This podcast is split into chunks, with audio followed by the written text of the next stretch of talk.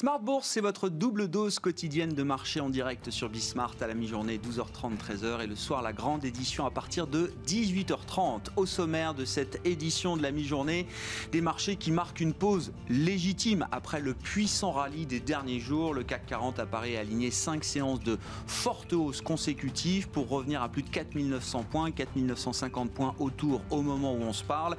On est en léger retrait sur les marchés euh, actions en Europe, moins 0,6% à Paris. Vous aurez le résumé complet dans un instant avec Nicolas Pagnès depuis la salle de marché de Bourse Direct. Les investisseurs qui attendent encore un grand rendez-vous statistique avant de profiter d'un week-end bien mérité. Nous aurons les chiffres de l'emploi américain pour le mois d'octobre, publiés à 14h30.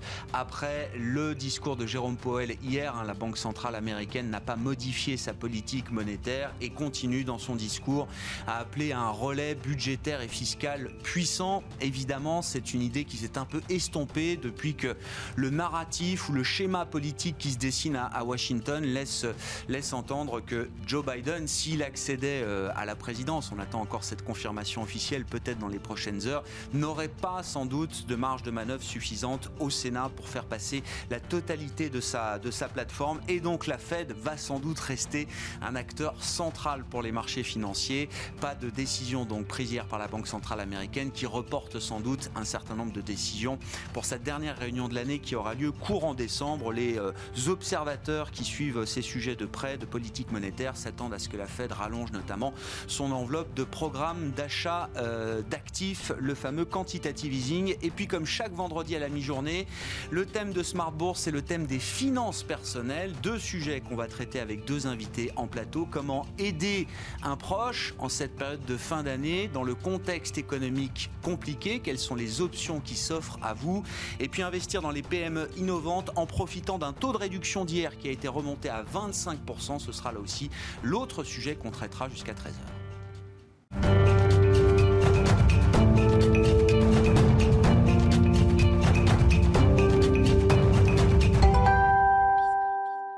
Mais d'abord, les infos clés de marché à mi-séance, c'est avec Nicolas Pagnès depuis la salle de marché de Bourse Direct.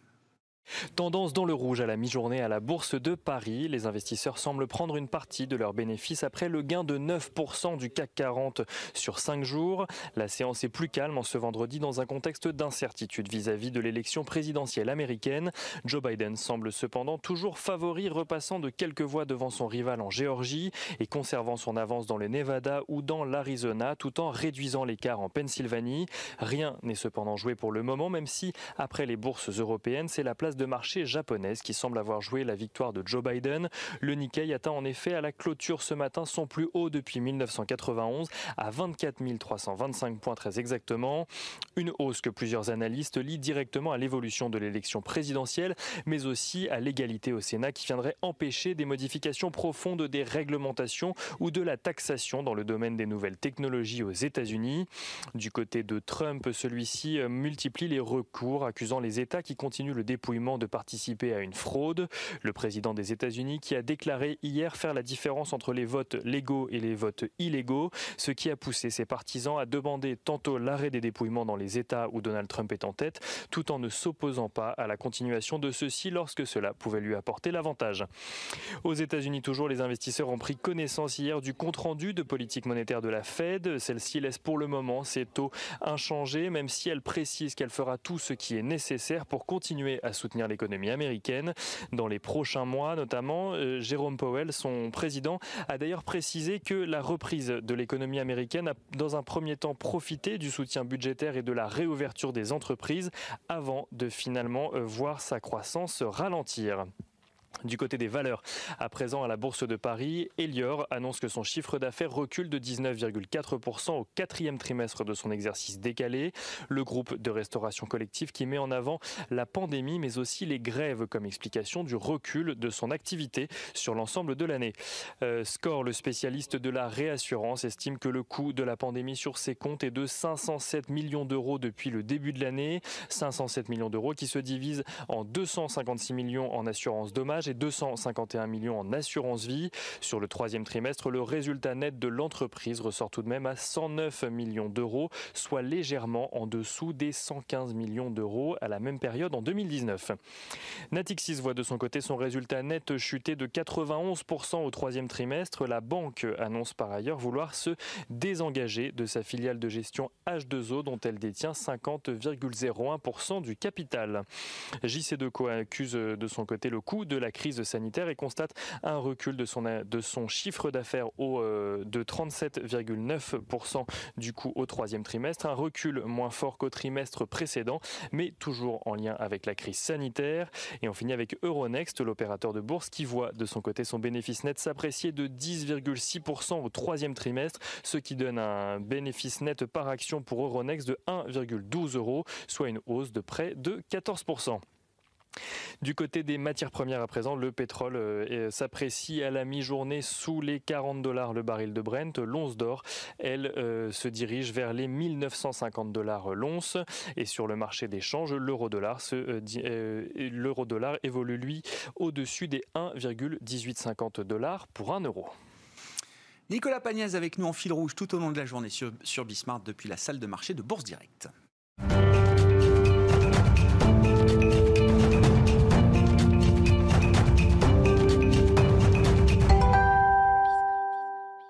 La fin d'année approche et euh, c'est le moment d'être euh, généreux dans un contexte en plus euh, économique qui peut vous inciter à aider peut-être vos proches dans votre famille, dans votre entourage.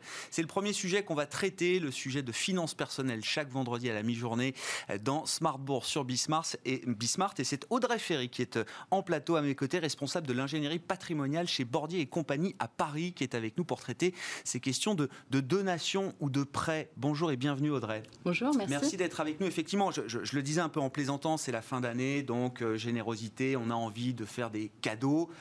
Mais le contexte économique aussi euh, euh, pousse sans doute certains qui ont l'avantage d'avoir préservé leurs revenus, d'avoir une surface financière importante, donne sans doute envie à certains peut-être de donner un coup de pouce à des proches dans la famille ou dans l'entourage proche, euh, Audrey.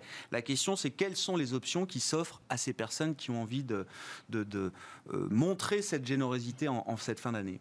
Oui, alors effectivement, la, solidarité euh, familiale est, très présente et très précieuse en cette euh, situation de, crise que nous vivons actuellement. Euh, il y a plusieurs euh, solutions qui sont envisageables et des conséquences notamment financières et fiscales, qui vont être différentes. Donc il faut bien avoir en tête jusqu'à quel stade on veut accompagner ses proches pour, pour bien choisir le type d'aide. La, première question à se poser, effectivement, comme vous dites, qui déterminera peut-être les choix et les mécanismes qu'on pourra utiliser, c'est est-ce que c'est une aide temporaire ou est-ce que c'est un soutien plus définitif que je vais apporter à la personne? Exactement. Euh, si on envisage une aide temporaire, alors je sais pas, on pourrait imaginer un enfant qui malheureusement a perdu euh, un emploi. Euh, bah, le temps qu'il retrouve un nouvel emploi, on pourrait, les parents par exemple, pourraient lui verser une pension alimentaire. Le temps qu'il retrouve voilà, une indépendance financière. Et une fois qu'ils retrouvent cette indépendance, ils peuvent cesser de verser cette pension. Fiscalement, il faut savoir que les parents vont être autorisés à, à déduire de leurs revenus imposables euh, dans un certain plafond. Hein, c'est fixé à 5 947 euros par enfant. Euh, donc euh, voilà, ça, permet d'avoir ce, petit cadeau fiscal pour les mhm. parents qui, font cet effort financier mensuel. Ça peut fonctionner aussi dans l'autre sens, c'est-à-dire que ça pourrait être aussi un enfant, pourquoi pas, qui aide ses parents qui seraient eux-mêmes en difficulté. L'autre aide temporaire, c'est le prêt familial. Donc prêt familial parce qu'il va intervenir entre membres d'une même famille. Il y a quelques. Alors, c'est une solution qui est très.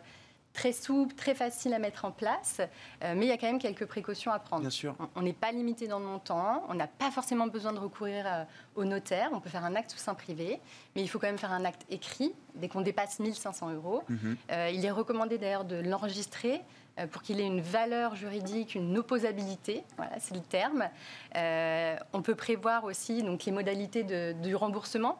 Euh, voilà, à partir de quand est-ce qu'on va euh, commencer à rembourser? Quelle va être la périodicité? Plutôt mensuelle, plutôt trimestrielle? Et puis la question aussi des, taux d'intérêt, est-ce qu'on en prévoit ou pas? Ah oui, c'est ça. Est-ce que c'est un prêt à taux zéro ou est-ce que c'est un prêt sur lequel on, réclamera quand même des intérêts? Exactement. En fait, il n'y a pas d'obligation légale de prévoir un intérêt. Après, dans certains contextes familiaux, peut-être une fratrie un peu divisée, voilà, il, est, plutôt raisonnable de, prévoir des, des intérêts. Oui, c'est ce que vous dites. Même au sein d'une famille, d'une fratrie, vous dites il faut quand même mettre les choses sur le papier. Il faut quand même écrire et, peut-être même cadrer un petit peu le fonctionnement du prêt pour qu'il n'y ait pas quoi De mauvaises surprises Qu'il n'y ait pas de mauvaises surprises. Alors déjà, des contestations, il peut y en avoir soit de la part de l'administration fiscale, qui dirait ben, c'est pas un prêt, ça peut être une donation, par exemple. Donc c'est mieux quand même de, euh, de faire euh, cet enregistrement et, et aussi cette déclaration. On va déclarer, l'emprunteur va aller déclarer auprès des impôts euh, l'existence de ce prêt avec un formulaire, qui est le formulaire 2062. Et donc, on va pouvoir prouver vis-à-vis de l'administration que c'est bien un, prêt et vis-à-vis des membres de la famille, les choses sont claires. C'est une reconnaissance de dette, c'est pas une donation Bon, prêt familial, pension alimentaire, ça, ce sont des mécanismes qui permettent d'aider temporairement, effectivement, un membre de sa famille ou de son, entourage. L'aide plus définitive, vous l'avez dit d'un mot, c'est la donation, c'est ça, euh, Audrey? Il faut rappeler peut-être comment ça marche, jusqu'où on peut aller en termes de donation aujourd'hui. Bien sûr. Euh, une donation, c'est vraiment, euh, il y a deux critères qui sont importants et qui d'ailleurs distinguent la donation du prêt. la donation, c'est un acte qui va être définitif. Hein. Il n'y a pas de remboursement. Donner, c'est donner. voilà. donc, euh, on ne va pas pouvoir faire marche arrière, machine arrière. Donc il faut faire attention à ça. Euh, il faut être vigilant, donc, euh, puisque quand on, va faire cet acte, c'est vraiment définitif, c'est un appauvrissement définitif. Et puis là, on a une intention libérale, une vraie volonté du donateur, celui qui donne, d'avantager de manière définitive le donateur, celui qui reçoit. Mhm. fiscalement, vous, l'abordiez, fiscalement, on a des, des abattements qui vont s'appliquer. C'est-à-dire qu'un parent peut donner à chaque enfant jusqu'à 100 000 euros sans impôt. Euh, et même quand c'est une donation qui porte sur une somme d'argent, on peut euh, même aller au-delà. On, peut, on a un abattement euh, complémentaire de 31 865 euros qui vient s'ajouter. Alors celui-là, il est sous certaines conditions, c'est-à-dire que la personne qui donne doit avoir moins de 80 ans. Et la personne qui reçoit, le donateur, il doit être majeur. Et c'est que au profit des enfants, petits-enfants, ou à défaut des neveux et nièces qui doivent être tous traités sur un pied d'égalité, hein, c'est ça euh Alors, on n'a pas forcément besoin euh, de donner euh, à tout le monde au même moment. On peut avantager un enfant, voilà, c'est au cas par cas. Oui, c'est ça, en fonction du schéma de vie des uns et des autres. Exactement. parfois, un parent, déjà, ne peut pas forcément aider tous les enfants au même moment, mhm. ou alors, les enfants n'ont pas les mêmes besoins au même moment. Donc, voilà, il faut pouvoir s'adapter. L'idéal étant, quand on a plusieurs enfants, de faire une donation-partage une donation partage, c'est un acte chez le notaire, c'est un acte authentique, mhm. et il va permettre de figer les valeurs. Donc ça, c'est d'un point de vue civil. On ne reviendra pas dessus au moment du, décès. Donc ça, c'est important. Euh, si je prends un exemple, euh, on, peut imaginer donc un père qui a deux fils, il donne 100 000 euros à chacun. On peut faire un don manuel, c'est-à-dire je vous fais un virement, euh, je vous remets un chèque. Voilà, donc c'est possible de faire comme ça. On déclare ce don aux mhm. impôts, mais on n'a pas besoin de passer chez le notaire. Euh, si on fait euh, uniquement comme ça, chacun va investir. Imaginons le premier dans un appartement, le deuxième va tout dépenser. Mm. Au moment du décès du père, l'appartement s'est valorisé par exemple à 150 000 euros.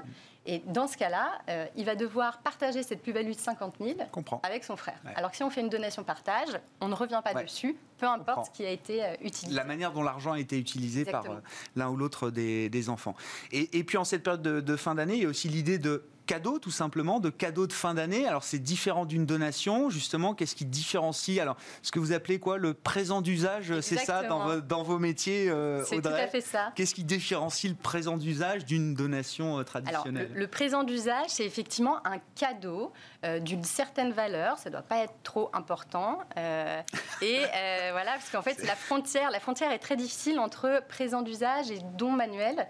Un don manuel, on l'a vu, hein, il y a des droits de donation. C'est rapporté au moment du décès d'un point de vue civil. Un présent d'usage, c'est un cadeau. Bon, je vous le donne, c'est un cadeau, voilà. Ça peut être un objet, un chèque, enfin, ça peut être, voilà, c'est ça. Exactement, ça doit être remis de la main à la main. Ça peut être une voiture, ça peut être un bijou, ça peut être de l'argent, voilà. Euh, et, donc les, deux points, c'est effectivement euh, une valeur euh, plutôt modique, et ça doit être fait à l'occasion d'un événement conformément à un usage social ou familial une naissance, un mariage, un diplôme et... Ben, et Noël, évidemment, voilà, exactement. rentre dans cette catégorie-là. Une somme modique, on peut le chiffrer ou c'est une appréciation, une interprétation libre?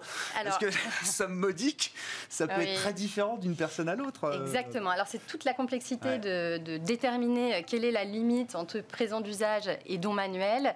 malheureusement, l'administration fiscale, elle n'a pas donné de règle de proportionnalité par rapport à la, à la fortune du, disposant. Donc c'est assez difficile, mais euh, euh, voilà, c'est.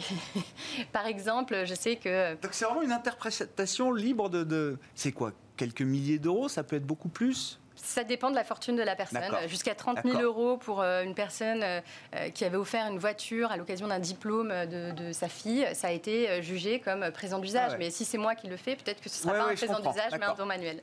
Tout dépend de. On rapporte ça à la surface patrimoniale de la personne. Je Appréciation au cas par cas. D'accord. Hum. Bon, ben voilà pour ces, euh, ces mécanismes qui vous permettent effectivement bon, d'être généreux et puis surtout de, de, soutenir vos proches, votre famille, votre entourage dans cette période, ce contexte économique qui euh, présente évidemment des, des difficultés pour euh, certains ménages aujourd'hui en France.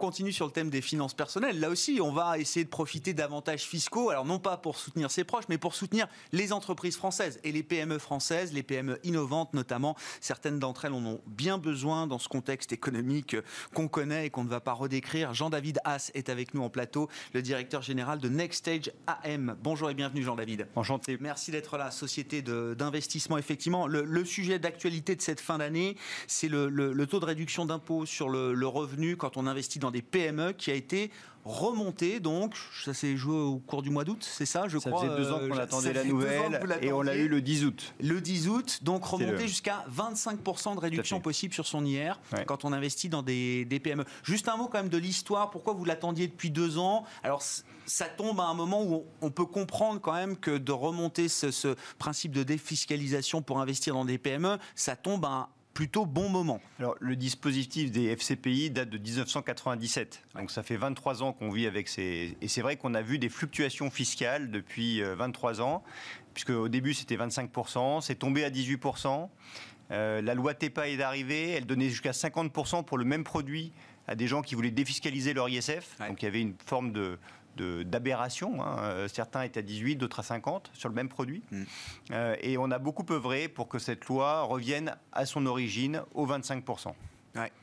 Dans un contexte où on peut imaginer que euh, face à cet intérêt fiscal, il y a des besoins en fonds propres aujourd'hui dans les PME aujourd'hui ou demain qui vont être très importants. Donc, du point de vue du gouvernement, j'imagine que c'est une stratégie qui euh, va dans le sens de la relance, euh, d'une certaine manière. Je pense qu'il y a un vrai souhait du gouvernement d'appuyer la relance. On a surtout besoin, nous on le voit au quotidien, hein, on est au quotidien avec des entrepreneurs qui ont besoin de se redéployer post-confinement, entre guillemets.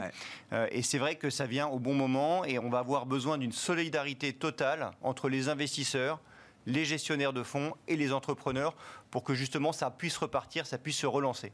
Donc ça arrive au, moment vraiment opportun. Après les PGE, il va falloir des fonds propres. Hein. C'est ça euh, l'idée, euh, En fait, ces fonds investissent en fonds propres dans des PME en augmentation de capital, parce qu'il y a un ratio d'augmentation de capital à tenir. Donc on est là vraiment pour renforcer l'entrepreneur dans ses projets de développement internationaux, dans ses projets de croissance externe, dans ses projets d'innovation, puisque ce sont des entreprises jeunes hein, qui ont en moyenne moins de 10 ans. Euh, et donc, euh, l'art du métier, c'est de trouver les entrepreneurs et de les conseiller pour qu'ils franchissent justement toutes ces étapes et que ça devienne des euh, entreprises du CAC 40 qui viendront on le souhaite, on sur le souhaite, témoigner de l'intérêt de ces FCPI. Quand on, alors vous proposez notamment deux FCPI, je crois, c'est ça aujourd'hui, Jean-David Haas. À, quel, alors quel type d'entreprise, quel type de secteur, quel type de, de thème on s'expose quand on investit dans ces FCPI, notamment ceux que vous représentez pour, euh, pour Next Stage euh, AM. Il y a des choix d'investissement qui sont faits, sectoriels, thématiques? Euh, Si vous voulez, déjà, on a déjà liquidé depuis maintenant 23, enfin, depuis 23 ans, on a liquidé 18 fonds. Donc on, voit un peu quels sont les secteurs, notamment, qui résistent bien aux crises. Mmh et, et, là, ce qui est évident, c'est que toutes les plateformes digitales, tout ce qui touche à la santé innovante, tout ce qui touche euh, bien évidemment à l'hygiène, à la sécurité, sont des secteurs qui ont extrêmement bien résisté et sur lesquels on va renforcer encore plus nos investissements dans les mois qui viennent. Est-ce qu'il y a des secteurs en difficulté? Euh, qui vous intéresse également Parce que les besoins de fonds propres, ils vont aussi être très importants, plus importants encore pour des secteurs qui sont en difficulté. Euh, on parle beaucoup du, thème du survivant. Euh, sans doute que tout le monde ne survivra pas à cette crise, mais il y aura aussi des survivants dans cette crise. Est-ce que c'est des, des sujets d'investissement qui vous intéressent? Il y a un côté darwinien dans chaque crise, hein, et c'est sûr qu'il y aura des phases de consolidation. Et il est évident que le secteur du tourisme, le secteur de l'automobile, le secteur de l'aéronautique vont renforcer leur consolidation. Euh, nous, il y, a des thématiques qu'on adore euh, chez Nextedge AM qui sont euh, celles de l'économie de l'émotion et de l'économie positive. on pense que la France a un énorme savoir-faire dans les marques, notamment dans les parfums. On a investi dans une très très belle société à Bordeaux qui s'appelle Adopt, dans les parfums. Sur l'économie de l'émotion, on a investi dans une très belle société qui s'appelle Arcose, qui sont des murs d'escalade. Forcément, en ce moment, le retail, le tourisme, euh, la restauration, ça souffre. En revanche, c'est des secteurs qui rebondissent à chaque fois qu'il y a des re, euh, entre guillemets, qu'on sort de ces crises, qu'il y a un redémarrage.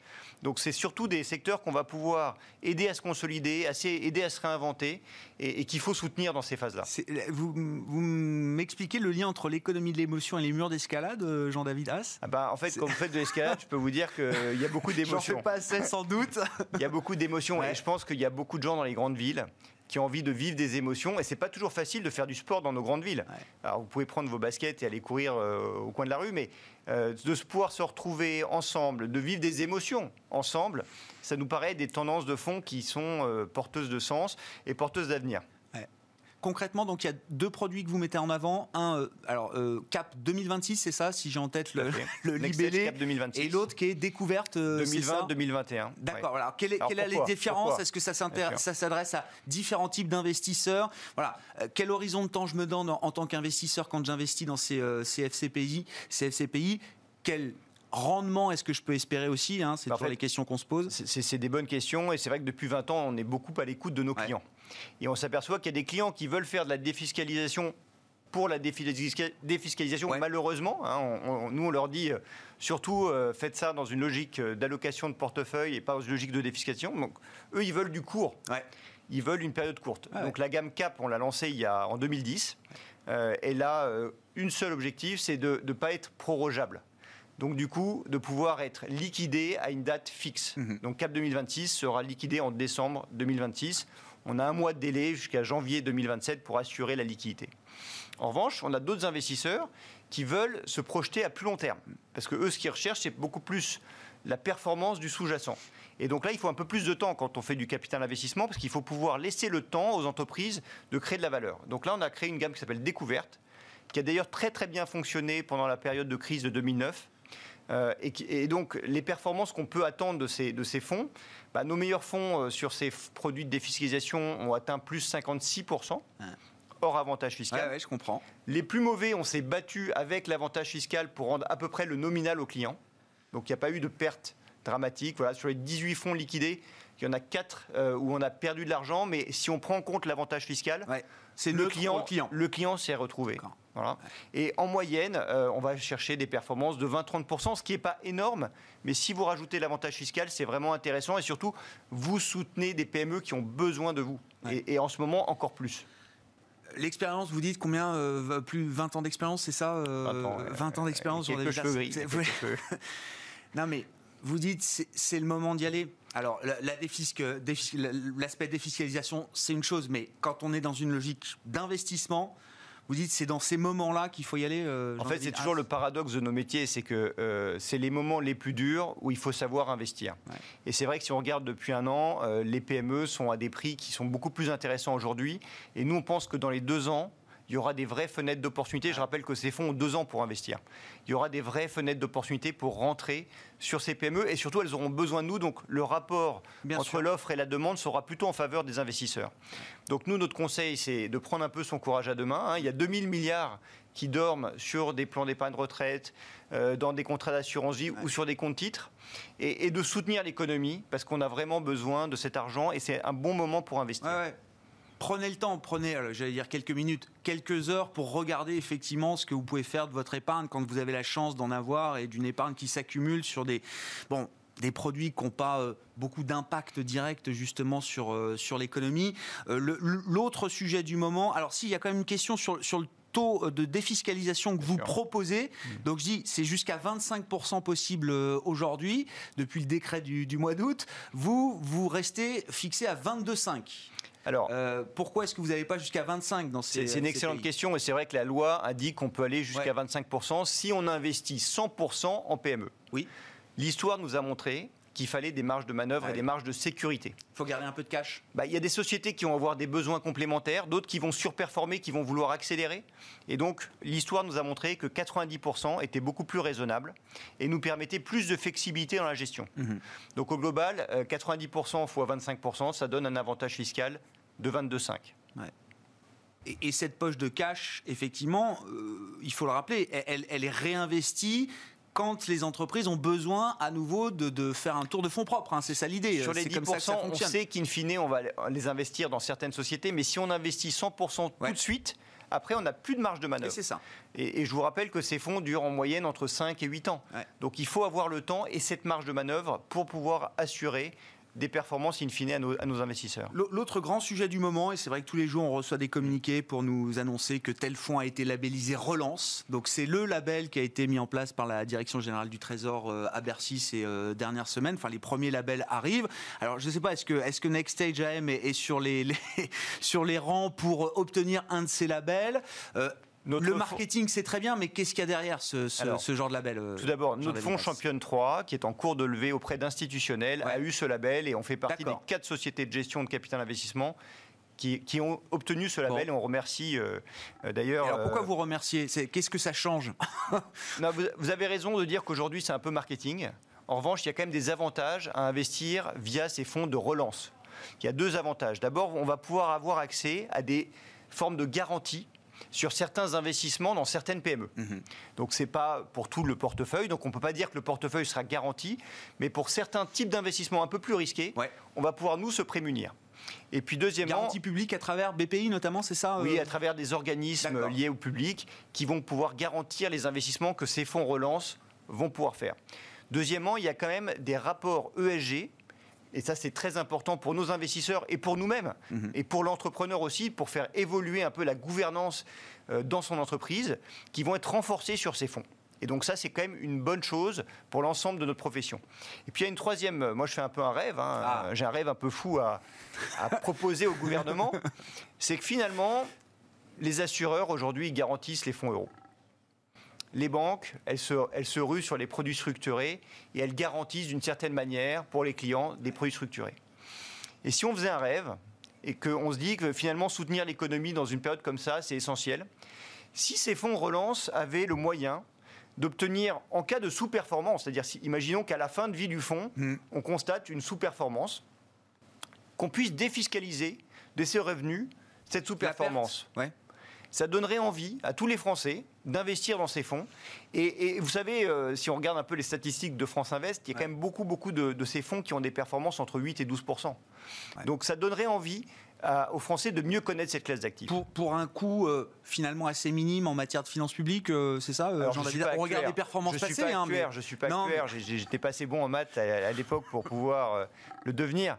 En revanche, je pense que si on fait les avantages de stimuler l'économie française au moment où elle en a le plus besoin par rapport à l'éventuel coût que ces fonds auront dans 10 ans, on verra que la balance est forcément en faveur des entrepreneurs. Merci beaucoup. Merci à vous deux d'avoir été euh, présents pour ce rendez-vous euh, un peu spécial du vendredi dans euh, Smart Bourse sur Bismart, tourné vers les finances personnelles et les investissements liés à vos finances personnelles. Jean-David Haas était avec nous, directeur général de Next Stage AM, et Audrey Ferry, je le rappelle, qui était à nos côtés également responsable de l'ingénierie patrimoniale chez Bordier et compagnie à Paris. Il est quasiment 13h. On se retrouve ce soir en direct à 18h30.